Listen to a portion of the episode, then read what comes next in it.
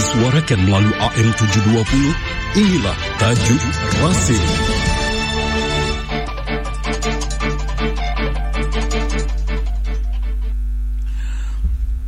Tajuk Radio Silaturahim.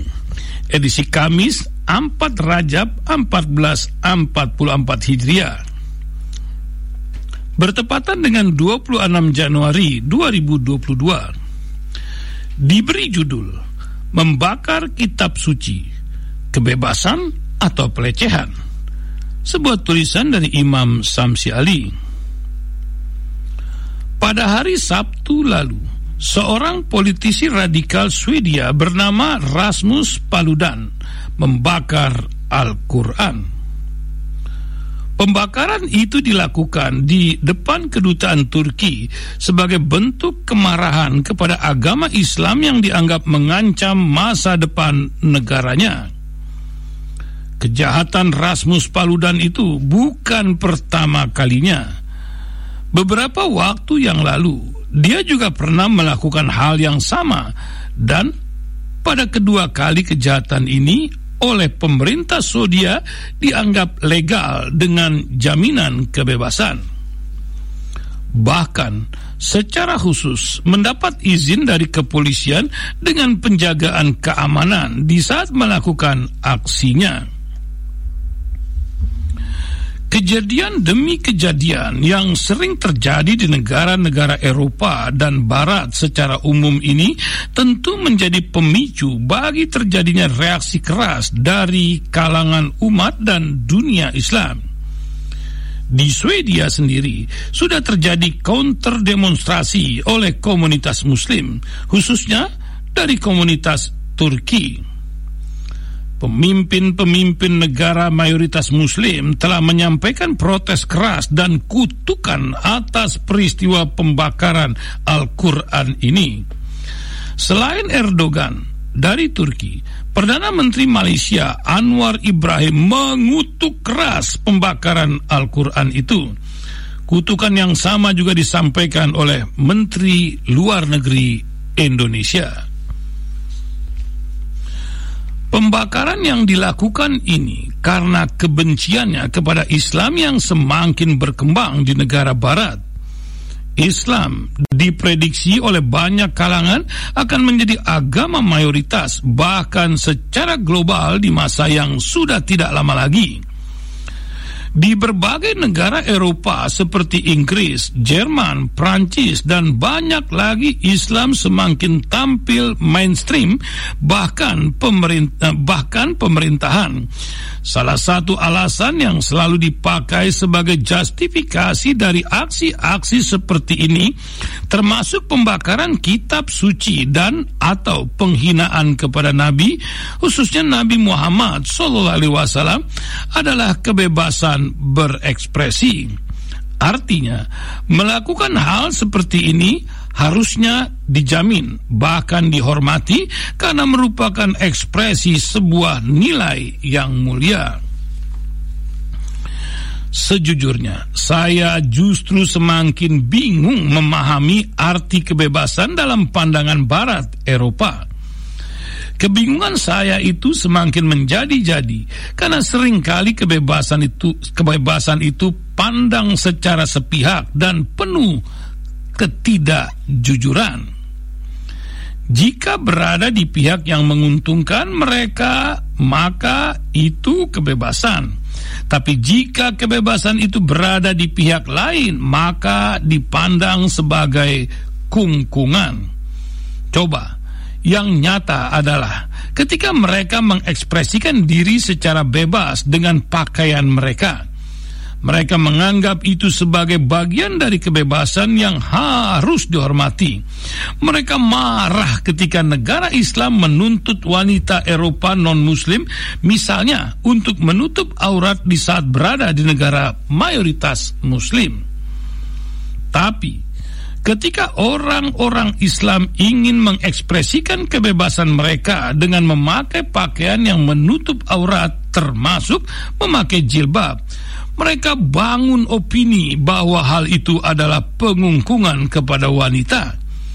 Bahkan dianggap bertentangan dengan nilai-nilai universal dunia, termasuk kebebasan dan kemajuan.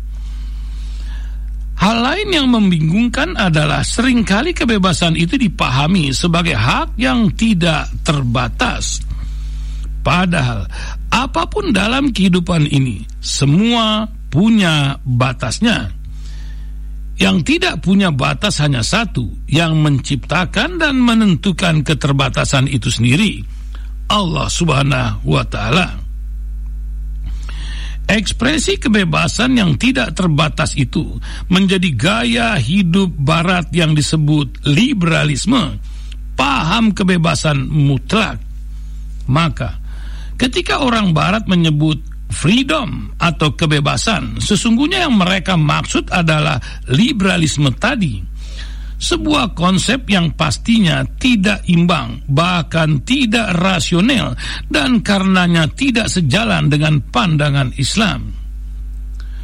Kebebasan sesungguhnya dibatasi oleh nilai-nilai moralitas yang mengikatnya Ketika ekspresi kebebasan itu menginjak-injak nilai moralitas, maka itu bukan kebebasan lagi, melainkan operasi atau eksploitasi. Ya, opresi.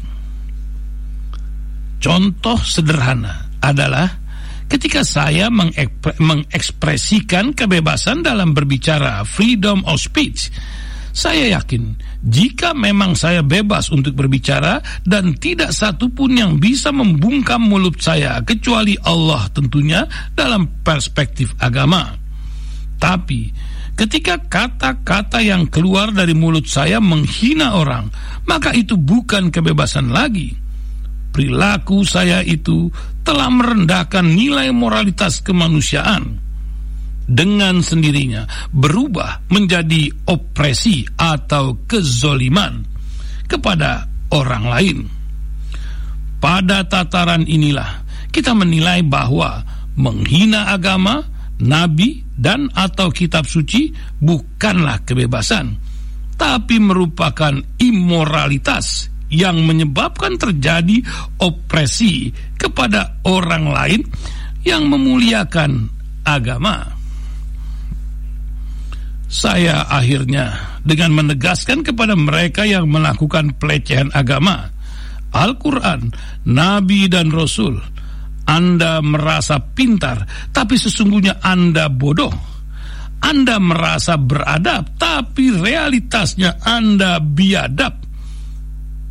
Dan ketahuilah, kitab yang Anda bakar itu tidak sedikit pun mengurangi kemuliaan Al-Quran kami memang marah karena itu adalah rasa alami sebagai manusia sekaligus kewajiban kami untuk membelanya. Ketahuilah, Al-Quran itu kalam ilahi yang tidak akan pernah dihanguskan. Maka ketika Anda membakarnya, yakinlah Al-Quran takkan bisa terbakar karena Al-Quran itu dalam penjagaan dia yang maha menjaga langit dan bumi pada akhirnya Anda akan menyesal anda akan sadar dan terkagum-kagum karena semakin Anda melakukan upaya untuk meredam Al-Quran itu, cahayanya akan semakin menembus jutaan jiwa manusia di negaramu dan di seluruh penjuru dunia. Kami akan terus jujur dengan nilai ajaran agama dan moralitas serta nilai universal itu. Karenanya, kami konsisten dengan ajaran agama dan moralitas kemanusiaan kami, sehingga kami tidak pernah dan tidak akan melecehkan agama dan keyakinan orang lain, karena itu adalah ajaran agama kami. Dan jika dengan kenyataan itu kalian terus memupuk kemarahan, binasalah dengan kemarahan kalian. Demikian Al-Imran ayat 119. والله أعلم بالصواب.